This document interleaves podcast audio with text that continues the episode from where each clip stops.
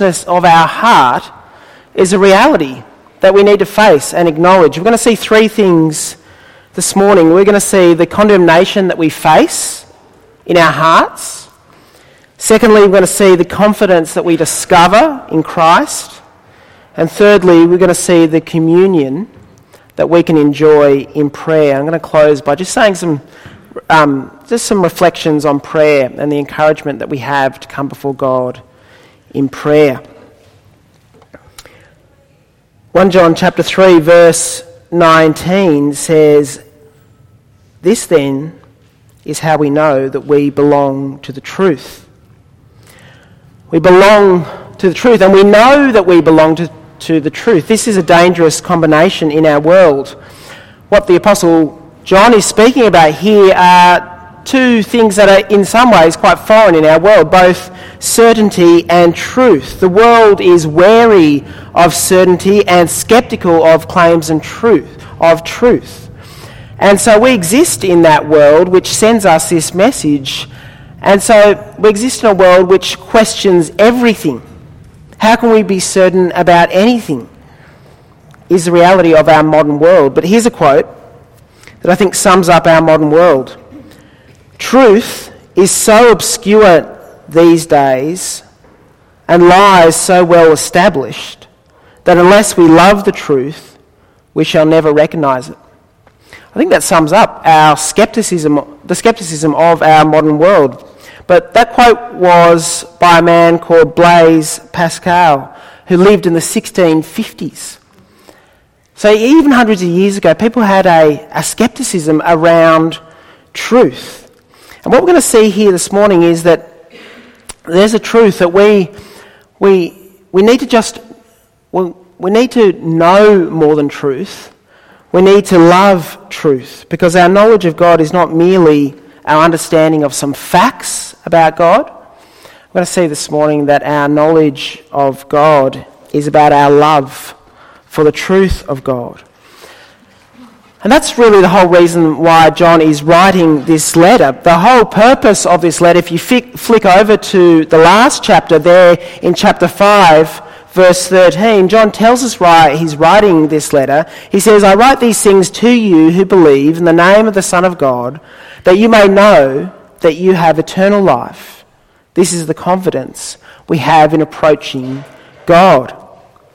See the reason that John is writing? It's so these believers might have a confidence in the midst of their skeptical world. Last week we saw from the previous section, if you glance back to chapter 3, verses 18 to 30, we saw that our love for our brothers is the evidence of, of a spiritual life. And sacrifice is evidence of love. We saw that it's not just sufficient last week to know, but we need to show and demonstrate our love. And that's, that's just a problem, isn't it? That we know that loving one another is so crucial and so part of, so close to the Christian life. And we've already confessed this morning that we've in fact failed to do that. And what's worse is that if we feel that we're the only people who feel that way.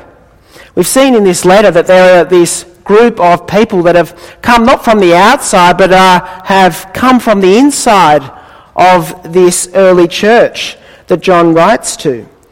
And these false teachers have begun this internal campaign to destabilize these Christians that John is writing to. Back in 1 John chapter 2, verses 18 and 26, we read that there's this group of people who are in the church and they're seeking to deceive and undermine the confidence of those believers.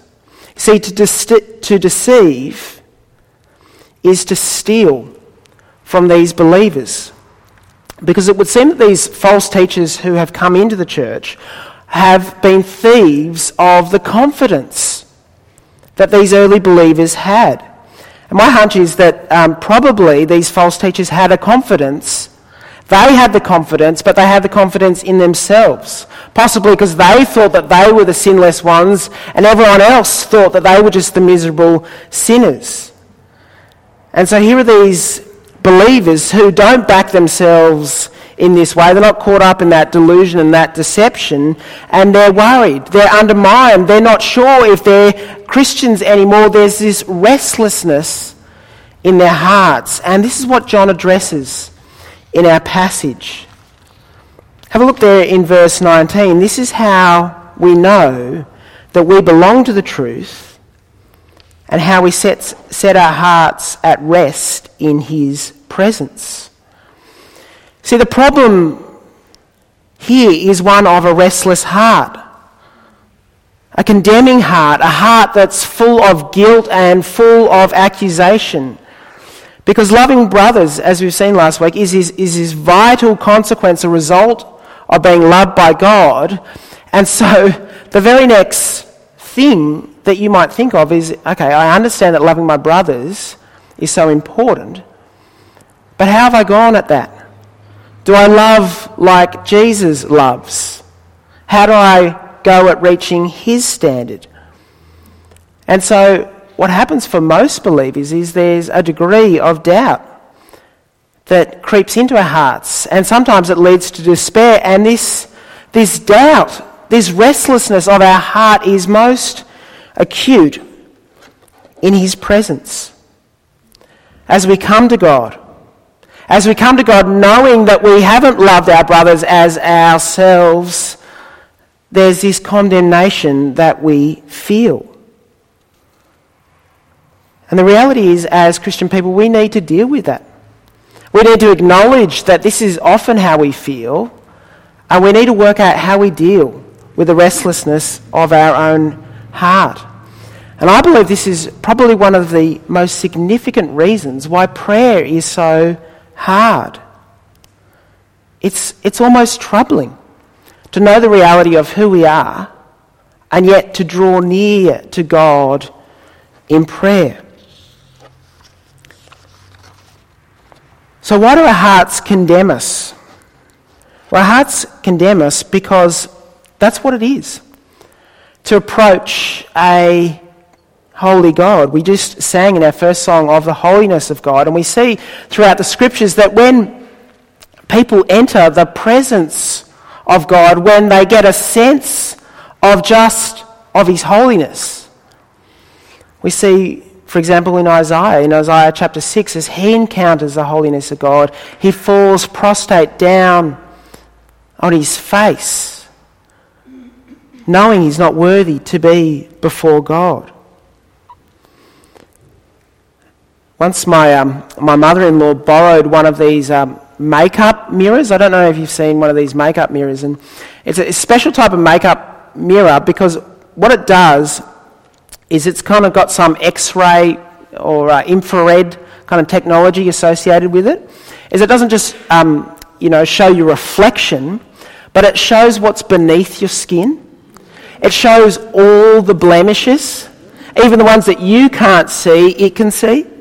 And so it's a great, I mean, it, beauticians use them all the time because they put you, you know, in front of one of these, uh, uh, you know, mirrors with all these x-rays, infrared things, and it shows you how terribly ugly you are and, uh, you know, this amazing makeup that can make you feel beautiful. And that's the reality, isn't it? For us as Christians. When we get a sense of the holiness of God, of the light of who He is, the darkness of who we are becomes apparent. And the closer we get to God, the closer we get to God and His holiness, His purity, the more, if you like, the more traumatic it is. As we are faced with who we are and we are faced with His holiness, our heart condemns us. Our heart often says to us as we imagine ourselves to pray. You call yourself a Christian. Why aren't you loving your neighbour as yourself? What if people around you really knew who you are? These are kinds of questions, these kinds of, this is the kind of restlessness that enters our heart. This is the condemnation that we face. This is the reality of the Christian life. And this is what John really wants to help Christians understand. Because you notice there in verse 19, it says a wonderful thing. That although there is this reality of restlessness, there is something more than simply restlessness. There's a promise here of our hearts being at rest. This is how we set our hearts of, at rest. See what John's saying? There is, there's, there's a way, there's a way forward where we can know who God is in his purity and his holiness, where we can be real with who we are, and yet our hearts can be at rest. See, our hearts condemn us so often because we forget the reality of the gospel. We forget the reality of what Jesus has done for us. If you flick back to 1 John chapter 1 verse 9, you'll see there, and this is a, a, a section of scriptures often in our prayer book used with a prayer of confession. It says, if we confess our sins, he is faithful and just to forgive our sins and cleanse us from all unrighteousness. And we're told there over in chapter 2, verse 1 Dear children, I write to you so that you won't sin. But if anyone sins, we have one who speaks to the Father on our behalf, an advocate, Jesus Christ, the righteous one. He is the atoning sacrifice for our sins. Here's the reality. There's nothing, if you've been a Christian for a little while, there's nothing new for you in those sentences. The reality is that in the gospel, there is forgiveness. And it's a wonderful thing to know that Jesus forgives people, that Jesus forgives sin, that we have an advocate. And yet, here's the reality I think that's in our hearts so often that we know that Jesus has forgiven us, but we find it very difficult to forgive ourselves. People often say that. People often say, I know that God forgives me, but somehow I can't forgive myself. I think what John would say is that that is a problem of the heart. I think he'd also say that that's a problem of the heart that every Christian has. Um, one writer a couple of uh, hundred years ago spoke about it like there's this internal court. He says, when conscience summons us to the tribunal within, it declares us guilty. The evidence of our union with Christ is obscured by the consciousness of inconsistencies which, regarded in themselves, compel us to question whether we are of the truth or are deceived. See what he's saying is that Christians have within us this internal court. And it's not one of an advocate, it's one for which we're accused. And when we accuse ourselves, we find ourselves guilty every single time. And so this is what John is getting under. This is the reality of a restless heart. This is the condemnation that we face. But John wants to help us with this by showing us, secondly, the confidence that we can discover. And that confidence there is in verse 20. Have a look there at the start of verse 20. For God is greater than our hearts. There is this internal court that operates, that declares us guilty, but God is greater than our hearts and He knows everything. If there's only one thing that you remember today, I think it would be best to be verse 20 God is greater than our hearts.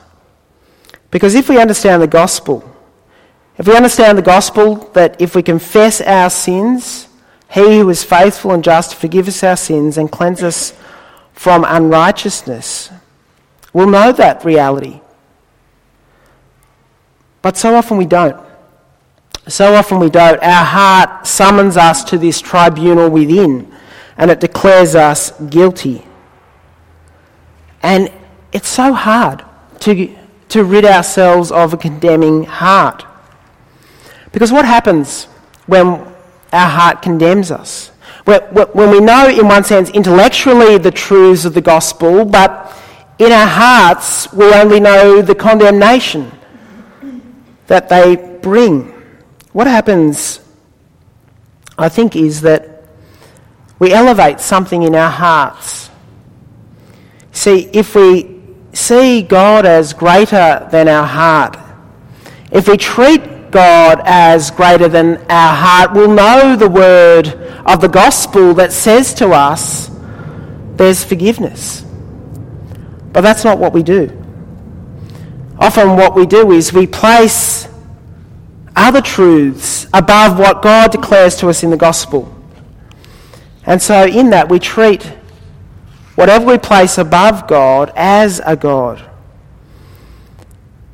See, if we can't forgive ourselves, it's often because there's something else in our life that's more important to us than God. Often, the reason that we struggle to forgive ourselves is that we value so much what others think. We value their opinion. And if they were to know of what we had done, they would never forgive us. And so we're left in guilt and condemnation. And we know that others would do it to us because you know what? We do it to them. But God is the only one who forgives. The opinion of others, sometimes there's little forgiveness in the opinion of others. The Apostle Paul knew this. He said, It is God who saves. Who is to condemn? You see, so often we condemn ourselves because we place the reality of what we think about ourselves above what God has declared to us in the gospel. We promote, we elevate what we think above what He says. And so we're left helpless, wallowing in guilt and self pity because we fail to realize that Christ is our advocate. There's this story that's told, it's probably not true, during the time of the Russian Tsar. There was a good friend of the Russian Tsar, and he knew that he was dying, had a son, and so he said to the Tsar, Look, would you adopt my son? Eventually, the father died. The son was adopted into the family of the Tsar. As he grew up, this adopted son was given a commission in the army.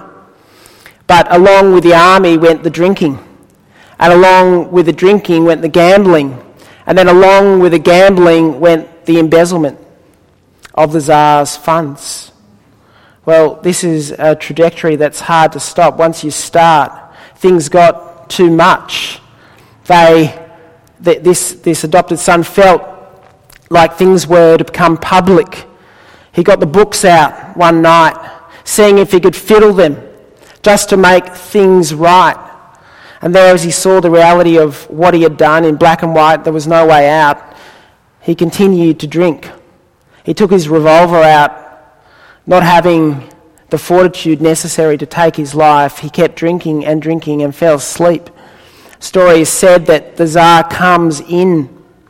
He comes into the room and sees all the papers that declare this man's guilt from his embezzlement.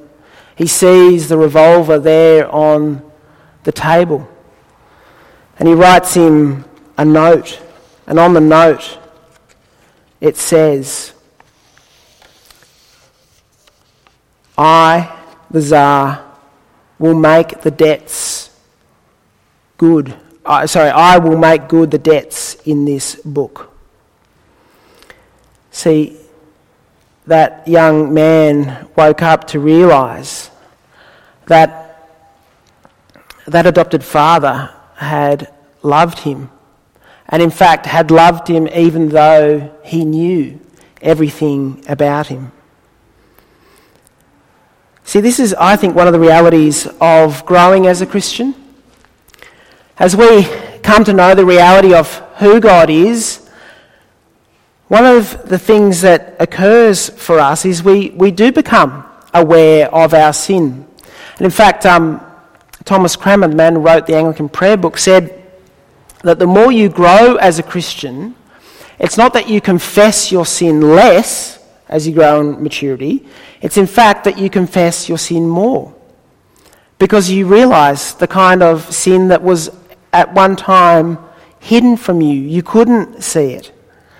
And so we need to be prepared for this. We need to be prepared for the reality that we're going to discover our sin and face what we so often, so often haven't faced a kind of selfishness that surprises us, deeds that catch us off guard. And so, even if we're having trouble forgiving ourselves now, what, as, what, what if we grow as Christians and there's those things in our lives that we didn't even know of? The kind of stuff we haven't even seen.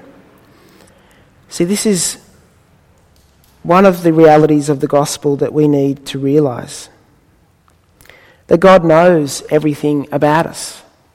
He knows who we are. He knows who we are more than we know who we are, and yet He forgives us. He's looked into our heart and He's seen everything.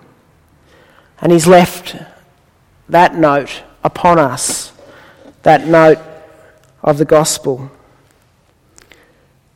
This is a wonderful truth for us to confess as Christians.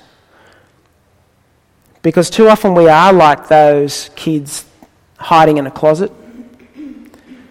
The Apostle Peter was like that, wasn't he? When faced with his sin, he denied it. And so at the end of John's Gospel, John confronts Peter. And three times he asks Peter if he loves him. And on the third time, he says in John chapter 21, verse 17, Simon, son of John, do you love me? Peter was hurt because Jesus asked him the third time, Do you love me? He said, Lord, you know all things. You know that I love you.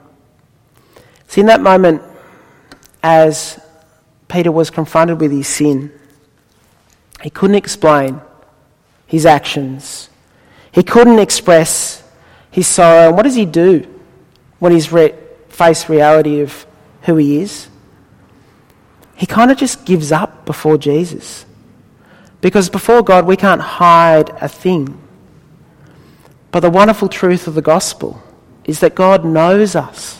He knows every part of us, and yet He still loves us.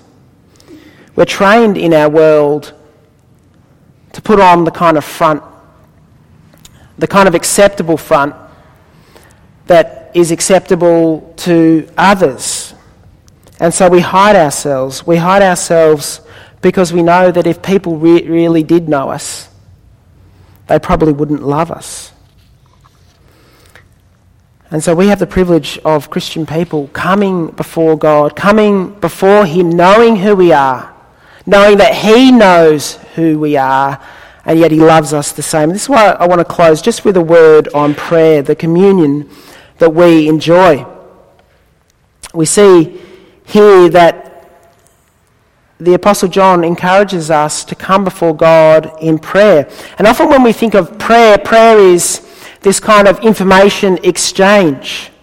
Um, you know, people pray when they're in trouble. But real prayer is the very thing that John is talking about here. In verse 19, it's verse 20, it's coming in to the presence of God the presence of God and seeking a personal audience with Him. Often prayer is, I think, in our minds, reduced to something like sending an email. Uh, you know, when you send an email, you're not sure if someone's received it or not. The good thing about an email is that you don't have to have that personal interaction. It's just some words that's sent, it's just some delivery, it's a delivery of information. And so often that's what we reduce prayer to. But here, we're reminded that prayer is to come before the presence of God, to have a personal audience with Him. And so prayer means that we give our full attention to God because He gives His full attention to us. You see, we might know that God loves us. We might know about his power. We might know about his sovereignty. But when we come before him in prayer, that's when we start to deepen that reality of that knowledge. When those facts of who God is are turned into truths that we cling to. The psalmist um, says, I set the Lord ever before me, therefore I am not shaken. He, he goes on to say, I will ne- he goes on to say that God will never leave him and forsake him. See, as this psalmist is praying, he's praying knowing two truths. He's knowing in this particular psalm that his enemy is around him. That's a truth that's right before him. But his prayer is a declaration in the presence of God of his safety. And so, what he's feeling at the moment is the very real presence of his enemy. But what he's declaring in prayer is the truths of what God has shown him about himself. And that's why uh, we see there in 1 John chapter 3 that in, there in verse 22 that there's a confidence that we have in prayer. There's a confidence as we pray according to God's promise and according to his pleasure. And so prayer is not just simply the sending up of information. Prayer is our privilege of having an audience with God, seeking his presence and seeking him in his presence and allowing the truths about what he says about himself to overshadow our reality of what we feel. And so we have great encouragement to pray. Because real prayer is not just laying our requests before God, real prayer is laying our whole life before Him. Paul speaks of a wrestling in prayer. I think this is what we do. We wrestle in prayer. We wrestle with so often what we feel of our inadequacy as human people. But we wrestle against that inadequacy with the truths of what God declares to us in the gospel. And those prayers, as we see in verses 22 and 23, those prayers are powerful. Those are the prayers that God answers. And those are the prayers that God honours. So let us pray. We thank you, our Heavenly Father, that you know the reality of who we are. We thank you, Father, that in the gospel there is no condemnation for those who are in Christ Jesus. We ask, Father, that you would allow us to come before you in confidence knowing that the Lord Jesus has gone before us, knowing that He is our advocate, knowing that He has forgiven all our sin. And we pray, Father, that this would give us a boldness to pray according to your promises and in a way that pleases you. For your glory, we pray. Amen. Please stand.